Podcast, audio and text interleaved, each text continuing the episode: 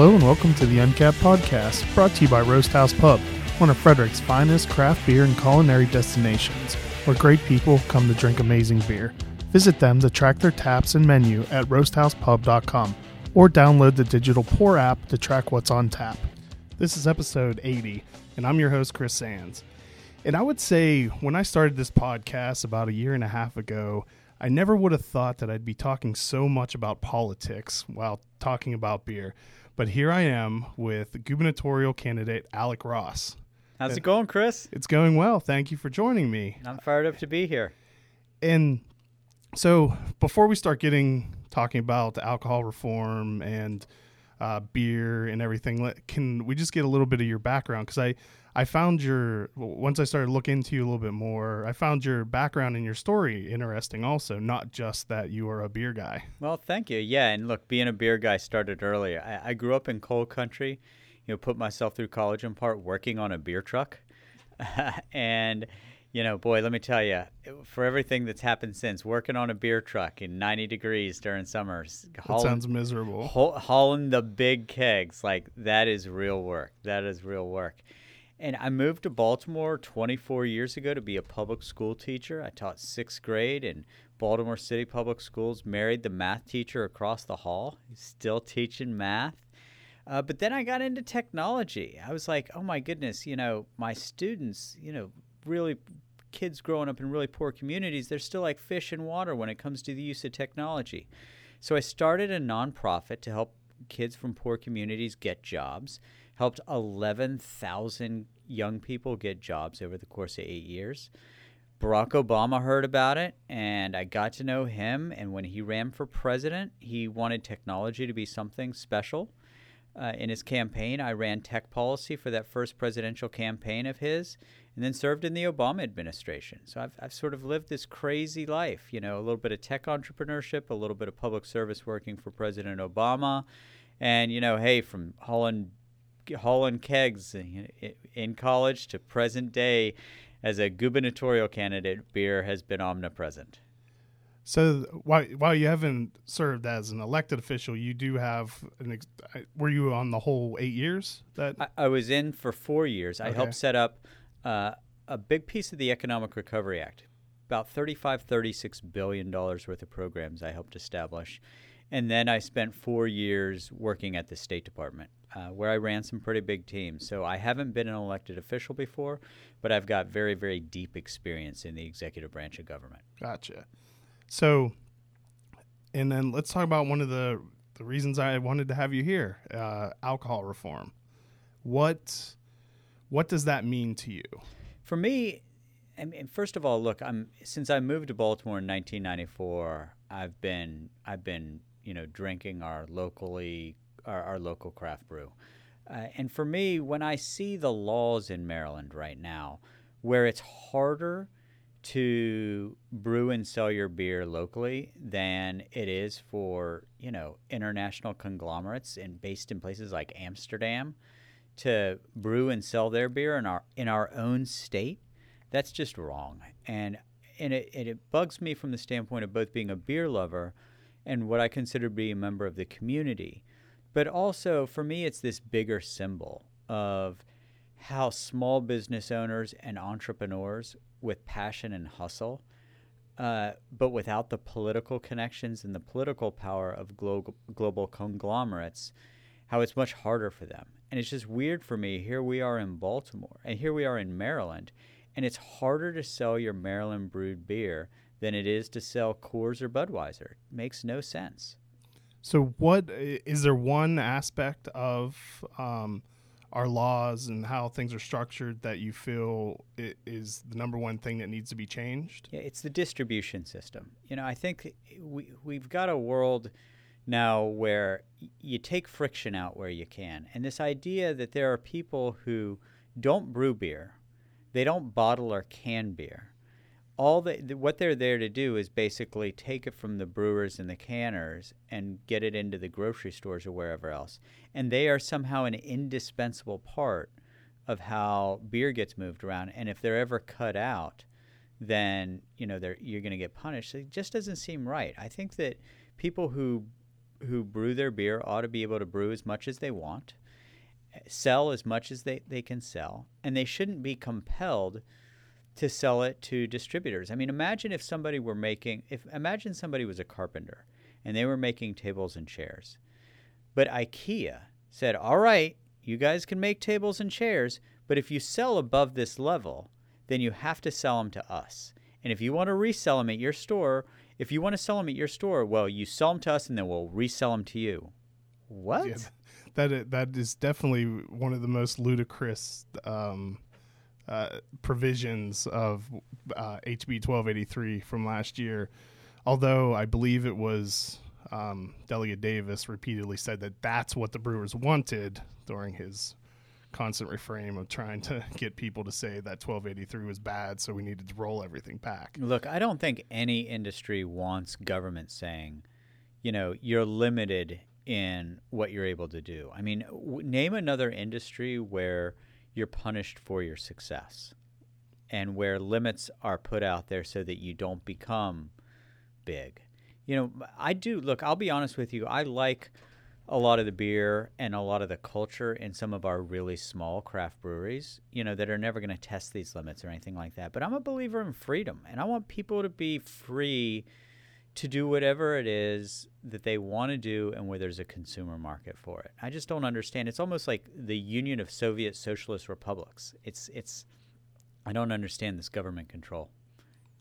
So the so from your I guess, I guess is it does it come from more of a standpoint of just the looking at it as beer producers and it the industry as a whole or from the standpoint it's just stifling economic growth in a sector that could be helping Maryland in a huge way as it does in both neighboring states. Yeah, so for me this is really about unnecessary stifling of entrepreneurship.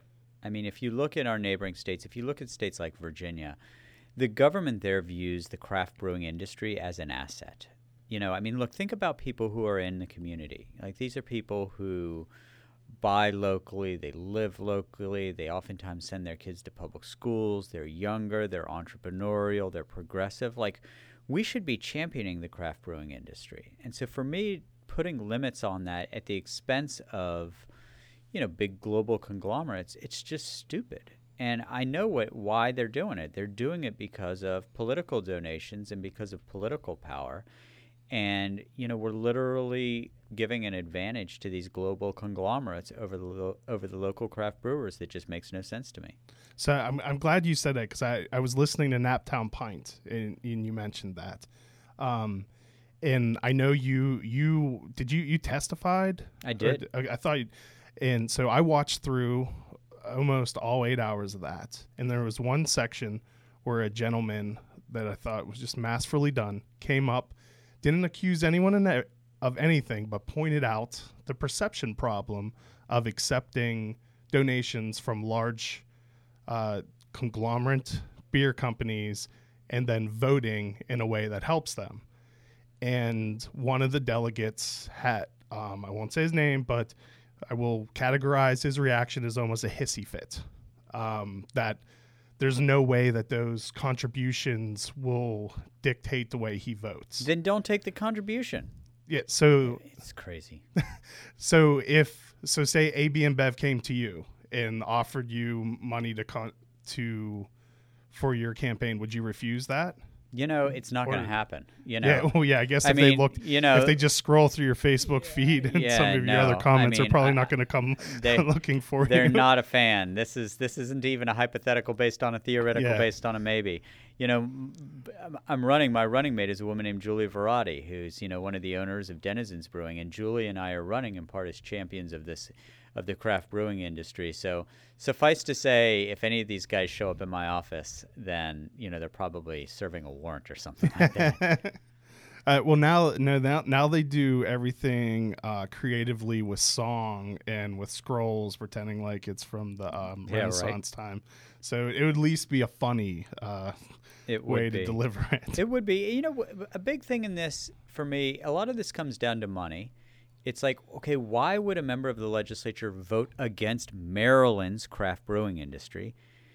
how does that? It's the answer is money. It's who are they getting money from, and the second part of the answer is power. So if the people at the top are getting money from the global conglomerates, and lower level legislators are all about how do I get more power, and they get more power by doing what you know. The, the more powerful people. Yep, that's it. It's about money and power because there's no like intellectually rational argument that you could make for why you would stifle the craft brewing industry. There's like you you just cannot you can't argue it in a way that makes any sense whatsoever. So one or- argument that they tried to put forward was the public safety. That's nonsense. Um, and so that's such what, crap. What what is your uh, response to that? That's such just complete crap. I mean, if you were going to do that, then what you would do is you would not allow grocery stores to sell 24 packs. You would not, I mean, look, that makes absolutely no sense. How can you, you would close all bars at, you know, the times that you want to close the, the craft breweries. Public safety has absolutely positively zero zip zilch nada to do with this. And that's a, that was one of those things that I wish that someone would have pointed out every time they brought those up that there are already laws on the books that take care of that problem. And You're, when I it's heard, illegal uh, to serve someone who's intoxicated. That's right. And you know, when every now and then one of these legislators would talk about drunk driving, well, you can get as drunk, you know, buying a beer at a bar as you can at a craft brewery. You know, they they're and they were talking about the alcohol content of the beer. Like, oh no, you know, look at the alcohol content. Doesn't this make it like a weapon of mass destruction? Well, you know what?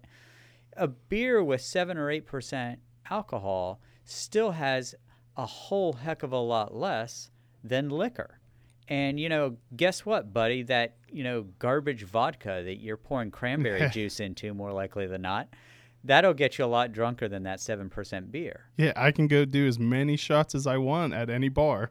That's exactly right. So it's a false argument. So what this is is that this is a bunch of people who are slaves to either the money or the power, who are embarrassed about it and are trying to wrap themselves in the language of public safety or community concern. It's complete nonsense. And so, speaking of bars, but on the good side, I'm going to th- take a moment to thank Roast House Pub because Nico, uh, well, one, it's not a bar, it's an amazing craft beer dispensary and eatery, um, and an amazing supporter of the craft beer industry. And he has a couple great things coming up. April 24th, Black Flag Beer Dinner out somewhat near your area. Um, and then on April 26th is Mom's Spaghetti Dinner. That'll be Kushwa versus Olde Mother because Olde Mother challenged Kushwa when they found out that they were winners. Um, and then tomorrow will be the Bell's Brewery Tappening with beer specials and five beers on tap from uh, Bell's. So thank you once again for your support, Roast House Pub. So there, there was a lot of, um, I guess this year there was much more support in the, during um, the, this year's session for the craft beer industry, but there's still a lot of opposition. How how would you what would you do specifically to help move things forward to make it a more friendly environment? Well, let me let me answer that in two ways. First of all, I think that as long as people at the top are paid for are paid off by you know some of the big some of the big global conglomerates, it, it's going to be hard. Uh, so elect Alec Ross governor and Julie Verratti lieutenant governor, and that's gonna that'll totally change the game. That'll completely change the game because you'll have a governor and a lieutenant governor who are passionate about changing our alcohol laws. Uh, but short of that, like if you're just say, all right, taking that out of it, what is the strategy? Part of what I would do is I would put put forward faces from elsewhere in the supply chain. You know, it's not just the brewers who are impacted by this or who have a say in this. It's restaurateurs. It's it's you know p- people selling uh, people who are selling you know hops and grain and and you know yeast and you know everything else that goes into our beer. So I guess what I would do is bring more of the community into this. This isn't just about people who own craft breweries versus the conglomerates this is more of a community. And so I guess, and, and I'm not saying that they fell short on that this time. I think they did a good job, but I would bring more of the community into this. And part of the way that I would do it is look at it, look at a city like Frederick.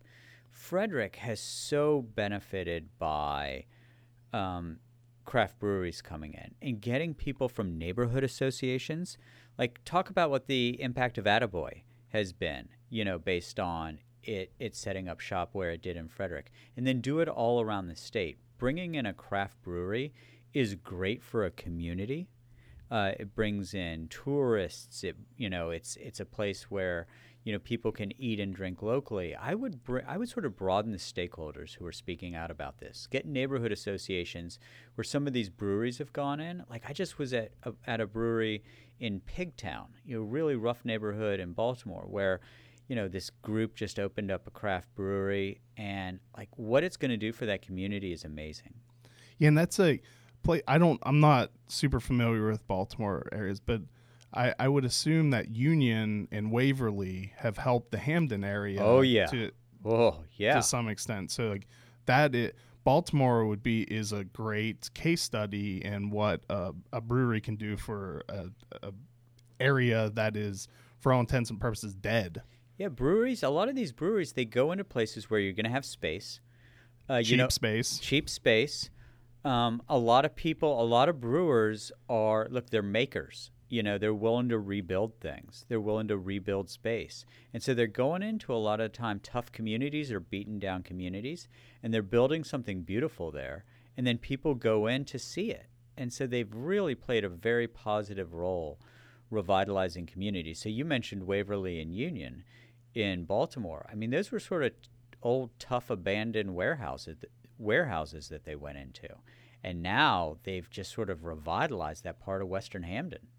Yeah, and then with the the collective where they're moving into, there aren't many places that are going to take over that large of an abandoned building at this point. This is this is such a big deal. I mean, this is going into tough, you know, neighborhoods with you know these decrepit old warehouse spaces and young people breathing new life into it. And a lot of these places have been abandoned for decades.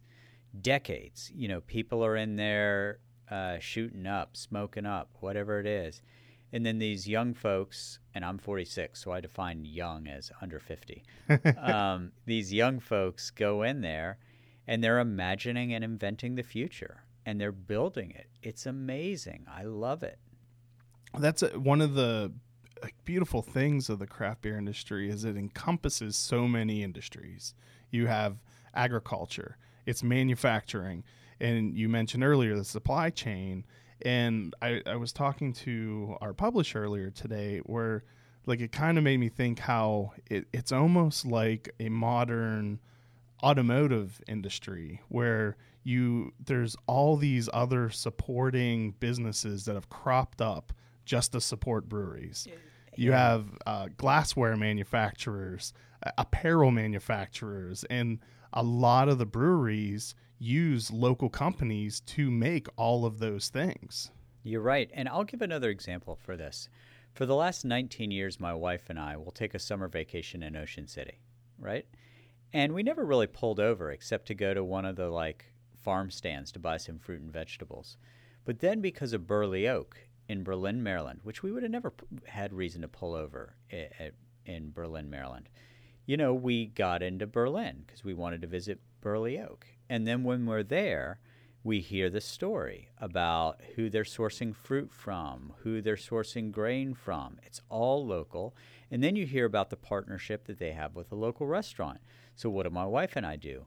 We go to the restaurant in Berlin, and oh, by the way, it's amazing. And so, I just know from my own life, like part of what the craft brewing industry has done is it's gotten us into towns like Berlin, Maryland, which, you know, for 18 years, we probably drove by at 55 miles an hour. Yeah. But then, but now because of Burley Oak, you go in, you drink the beer, you hear the story. You hear how the story relates to the people who are who are part of that supply chain with the shirts and the you know the apparel and the glassware and the food and you explore it. And it's just so now, like part of the vacation to Ocean City is stopping off at these breweries on the way to there and from there. That it's a part of every one of my uh, vacations. So thankfully, my wife is on board for all of those too. Um, and like Cambridge, I'm I'm sure it's always been a pleasant town, but there are way more people headed to Cambridge and stopping in Cambridge now because of RAR. It's re- so it's funny you should say that. Um, you know, my campaign has basically gotten used to the fact that you know, as I'm campaigning all over the state of Maryland, there are just going to be certain places where we're going to take a little break. you know, we're going to take a little break. And you mentioned Cambridge, and everybody pretty much knows on the campaign you gotta. All right, well, there's got to be an at least 45 minute stopover at RAR. But it's also like, for me, running for governor, like, where better to talk people, talk to people? Where better to meet people than, you know, at one of the tables at RAR? Um, and so for me, it's a great way to hear different people's perspectives. But yeah, no, I mean, Cambridge, again, you know, maybe you stop off and get some, you know, fill up the tank with gas, right? If you're hungry, maybe get a bite to eat. But you're not really engaging with the community. But now that RAR is there, I feel like people are engaging with the community. So, from a specific standpoint on on the different um, we'll just go down through like what Reform on Tap was trying to accomplish, or the the six pack of bills that the Brewers Association of Maryland put forward. Um, you listed the number one as distribution. So, would you propose getting rid of franchise law altogether, or the way BAM proposed it with where there was a cutoff if you produced over, man, there was a huge number, then you were still subject to franchise law, but it basically made so that any of the small Maryland um, breweries would no longer have to be beholden to a distributor. So here, let me first say I'm not the world's best wonk on this. You know, I've got a set of values, uh-huh. and you know, my running mate Julie Verratti, you know, who who again she co-owns Denizens Brewing, like she knows the details on this better than me. My view is whatever's in the interest of the craft brewing industry is what I what I'm in favor of. I, I really don't think that we should have to have an antiquated distribution system for Yeah. anybody. I mean, it's a vestige of post-prohibition Maryland. Uh, yeah, let's get rid of it. Like, I'm sorry, I don't understand what value it adds. So, if there are distributors that can do things that brewers can't, great. But let's not make their let's not make it mandatory, right? Yeah. Like if brewers want to use a distributor, great. But let's not make it mandatory. I just feel like that these regulations don't actually serve any purpose. Like if it if it doesn't clearly set out what the public good is, then let's get rid of it. So then I would guess within those those values that you there's no room for barrel limits. No, which is a, no. it's like if Yeah. a guy, somebody's a carpenter, like if all of a sudden they're making great tables and chairs, like why are you going to tell the carpenter, all right, that's great, but you can only make so many tables and so many chairs? No, no barrel limits. and again, I respect the brewers who don't have those ambitions, but I respect the brewers who do have those ambitions. How about freedom? Freedom to become what you want. And you know what the limits should be? Seriously? The limit should be people who want to buy your beer. yeah, I I I don't understand no matter what argument I've heard put forward, I can't rational rationalize in my head why a business should be uh, limited to how much they can sell. Nobody's going to tell an individual person because it is alcohol. I understand that Right. at, at that given moment because I'm not going to say like yes they should be able to serve intoxicated people because Right. then you do get into the the um public health argument that is not a real argument that most people put forward. Um, but if someone comes in and they want to buy 20 cases of beer from you at that one time, then and they're walking out with it, you you could do that at a beer distri- uh, hot dogs, store. man. Nobody's out there making hot dogs with the hot dog distributor network saying that's fine, but you can only make you know five thousand hot dogs. Yeah. No, you make as many as people want to buy. I, anything else just seems again, it seems like s- the Soviet Union to me. So no, no limits. So then, yeah, I'm- actually, so I guess that So you're in line with uh, the comptroller. I am. A No. world without limits. A world without limits. Like, isn't that sort of purely American freedom? yeah. Like, let people Let us decide. let us decide if you want to be small and you want to you know you want to brew four or five beers maybe do a couple seasonals not distribute out of you know not distribute outside of uh, you know a dozen stools great freedom to cho- choose if you wake up in the morning and say you know what i am going to become a billion dollar brewery get at it like freedom, free market. Let it work for everybody. And I assume and I hope those same ideals f- carry over to um, the things that like, the craft spirit industry Absolutely. is trying to move forward with. Look, I'm fired up about the craft spirit industry. I mean, this is, you know, I, I absolutely love the idea of bringing back craft distilling, for example, into Maryland. I mean, this goes back to our history before Maryland was even incorporated as a state. And, you know, in the same way in which I'm a champion of craft brewing, I've seen what craft spirits have done for other parts of the United States. It's fabulous, man. It's great. We should do that in Maryland. And again, these are people who are creating in, an incredibly high quality product, uh, are doing so with a lot of integrity, and it's fun. It tastes good. You try it, you know, it's, it's, I, I want to unleash these folks. Well, did you know on Saturday, if you want to come back to Frederick, we're having the second annual Frederick Craft Spirits Festival There you from go. 2 to 6 p.m. So I 15 think craft breweries Oh, from all over. Maryland. I think I am out in Rocky Gap State Park on Saturday in a room with a couple hundred Democrats. So when when it gets to be too much, I'll close my eyes and I'll think about I'll think about Frederick. and um, and I think a, another great thing about uh, both industries, Mully's um, brewery and Blue Dyer taught me that Southern Maryland exists. That's right. Because There- uh, w- us up here, we have no idea what that there's a place down there called Southern Maryland, but now we have a reason to know about it. That's exactly right. No, in the same way in which you know we were talking about how when you go into Ocean City now you'll pull over in Cambridge to go to RAR, you'll pull over in Berlin to go to Burley Oak. You know, a lot of these craft spirits, they'll take you into different parts of Maryland. You'll learn new things.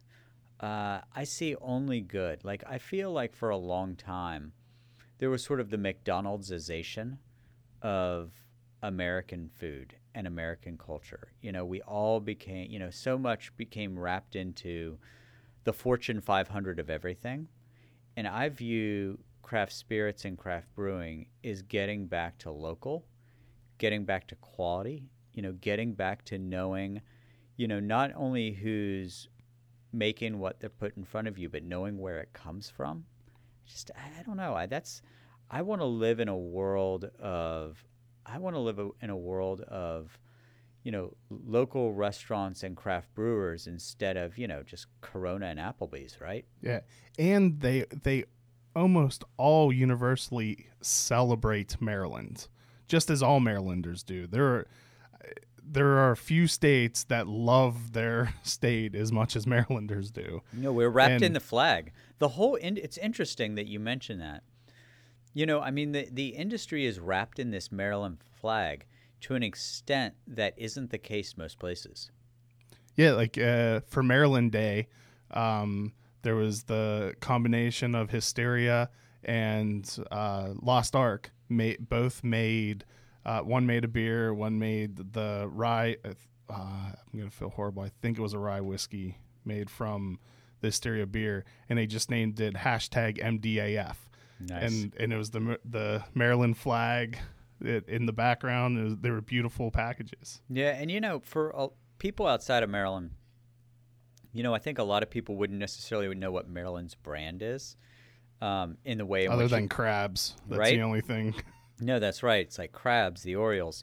You know, it doesn't have the kind of brand that a California or a Texas or an Alabama or a Georgia or a New Jersey, you know, all these states have more distinctive brands than Maryland. And, you know, to the extent that, you know, our industry can help create a brand for Maryland, That's kind of cool, right? Yeah, I mean, because as Frederick is the craft beer capital of the East Coast, the whole state can grow from there. And is Graham laughing at me as because I figure if I say that enough times, then it'll it, just then it'll it be becomes true. true. Then it becomes true. Look, don't let these people look at you sideways, man. just believe it. Just believe it and just keep saying it. And here's the funny thing about it is cities do get cities get brands and you know people want to move to places where there's going to be a quality of life and where there's going to be a scene that they want to be a part of. And not everybody's going to want to live in Brooklyn, right? It's super expensive. It's crowded. It doesn't suit everybody. Um, I think pe- more and more people are looking for special places that have scenes uh, that sort of suit their lifestyle. And I do think that craft brewing, like in a city like Frederick, being a center of craft brewing on the East Coast, that's a scene. And not in the sort of gross meaning of the word scene, but like in the positive meaning. It's a it's a local culture that I think is appealing to a lot of people that will draw people to want to live here who we want to live here, right? Yeah. Cool, progressive people who care about the earth, who care about what they put in their bodies, and who, oh, by the way, this stuff tastes good and it makes you and, and you have fun. Yeah. Like, come on now.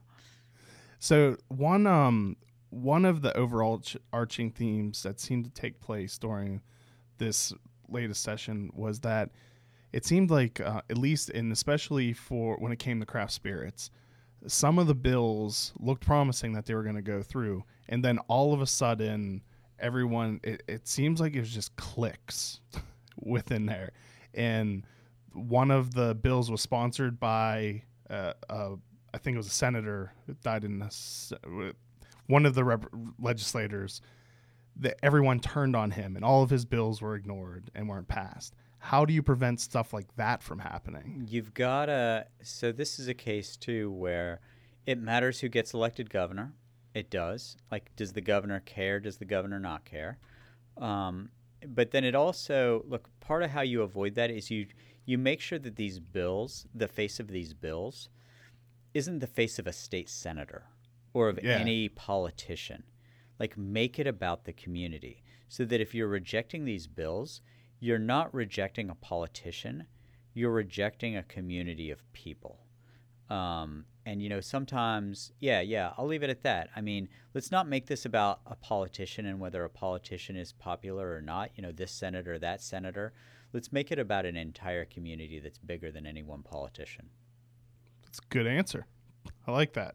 Yeah, you know, I mean, and community is the right word. You know, I mean, I do think there is a community around this, and it's not just the brewers. The brewers are the most are are the indispensable part of it, but it's the neighborhood associations of the neighbor of the neighborhoods that have been revitalized by a craft brewing co- craft brewery coming in. It's you know, you and I are drinking, you know, this amazing beer right here, right now. It's you know, with its you know mango tart IPA. Who, where'd you get those mangoes from, man? Who was in that supply chain? Like, you know, I wish I could answer that. I don't know. three. What was it? What did you tell me it was? 353 pounds. Three hundred and fifty-three pounds of mango puree went into making this brilliant beer that you and I are drinking. Who, whoever it was that sold the 353 pounds of mango puree to you, made some money, right? Yeah. I Get, but I they're part of the community. they're probably not local though cuz that's a it's a large like food grade. Right. But I could be wrong. I don't no, know. I'll have but to, you- I'll have but to let's ask get the them in- but, you know, people get- at Monocacy But here's the here's the thing though. Like the the global conglomerates, they bring their national players in. Like Yeah. this is a case to bring national players who are supportive of the craft brewery in. But in um, from a lot of other gradients of beer, I mean, you have the University of Maryland wor- working closely with Flying Dog Yep. and hop farmers in Maryland to develop strains and um, varieties of hops that, that they know they can grow in Maryland. And more and more breweries are using those hops. Um, there's a maltster in Maryland now, so pe- breweries are actually able to source That's malted great. barley in Maryland. So it it all the love stays within Maryland. That's look, this is all for the good. And when I talk about community, this is who I'm talking about. It goes beyond just the brewers. Um, there are a lot of different people who care about this industry and who benefit from it. So as you have traveled around the state and talked to people. Is this a topic that the general population cares about? It's getting Or there. It's it's based really on age. Um, it's terrible to say, but you know, while look, I'm over 40 and I, I I drink craft beer, but I think that the people who are sort of most irritated by this are people in their 20s and 30s who are not really part of the Budweiser generation Yeah. or who didn't go to college slurping Budweiser down, right? Um, or if they did, they got corrected s- shortly Yeah. thereafter. So I, th- I think there's a little bit of a generational divide and a cultural divide. I find that it's a lot of people who are under 40, who are most, or under 45, who are most spun up about it. And I find that um, it, it does tend to be people who care more about their local communities, you know, it's th- than you know people who are tuned out from it. So it's it's not universal yet, but it's definitely bigger than just a small community. Do you get the sense that it is it the has it been made larger than what most politicians would have thought? Yes, no doubt. I think politicians are shocked that what they would have thought of as this obscure little thing has this, you know, ha- is generating so much attention. And I think it's generating so much attention in part because of the symbolism. I do think that that the tension between the global conglomerates and the distributors and the paid off politicians versus Maryland based craft breweries is symbolic of a bigger thing going on in society right now where being a small business owner puts you at a spectacular disadvantage versus international conglomerates. We, you know, small business owners don't have the lawyers, accountants, and lobbyists to fight against the gl- the global conglomerates. But the fact that it's so hyper local and you still lose, I think that that's part of what's made this such a scene. Yeah, because the people voting and contacting legislators, they know the the people being affected personally. That's right. No, that's right. And I do think there's a bigger problem in America right now where it's really, really hard to be a small business owner and an entrepreneur. And it just seems like the big power, the conglomerates, the monopolies, they're just getting more and more and more power. And so I think that this is representative of a bigger problem in the United States right now. Yeah, and um and definitely buy local. That That's right. refrain is ever growing and so if what one thing would you actually no, I have a couple questions first and then what is your favorite Maryland beer? Oh my God. I don't know if I'm allowed to answer that. I've got a running mate who owns a brewery, man. Um, All right, I'll, it I'll- depends we'll, on the We'll se- just we'll just say obviously, however many number of beers Denizens makes, that's one through whatever number for you. What is the next favorite after all of Denizens' Okay, beers? Okay, that's a that's a great question. Um, it depends on the time of year. I will say, we just had a cold winter, and I did drink a whole lot of the porter that came out of Diamondback. Um, you know, I, I love what they were producing there. Um, my wife, uh, who has a little different palate than me, she's been slurping down a lot of skipjack from Okay. from Union lately. I'm a very seasonal drinker, so I definitely drink a lot depending on what the weather is like outside. You know, I, I definitely drink a lot of the more robust, uh, more robust, more roasted beers during the winter. During the spring, get into some bocks, lighten up a little bit. Summers, you know, it's it's IPAs and a little bit more lagers. Um, you know, and I'm a pretty adventurous drinker. You know, I do have a beer fridge and um, you know there are I, I will say the there are a couple breweries that um, end up in the brew, fri- brew in in the beer fridge more often than not, and part of it is a function of you know whose beer can I get in Baltimore. But I do drink a lot of Bar- Burley Oak. I drink a lot of Diamondback. I drink a lot of Union. I drink a lot of RAR. Uh, there's a small outfit right now called Gunda. Yes. Gunda's great, man. Tim Tim Scouten is one of my favorite people. Uh, so I, I, I really love what they do. But a lot of what I'm trying to do right now is drink stuff for the first time. You know, so I'm trying to be an expeditionary beer drinker. I'm trying to be an expeditionary beer drinker. Awesome. Um, and then I guess uh, what is your favorite Maryland spirit? You know, I, I the Baltimore Whiskey Company. I love those guys. I mean, Yeah. you know, they opened up their first the first distillery in Maryland in 30 years, and they have an apple brandy.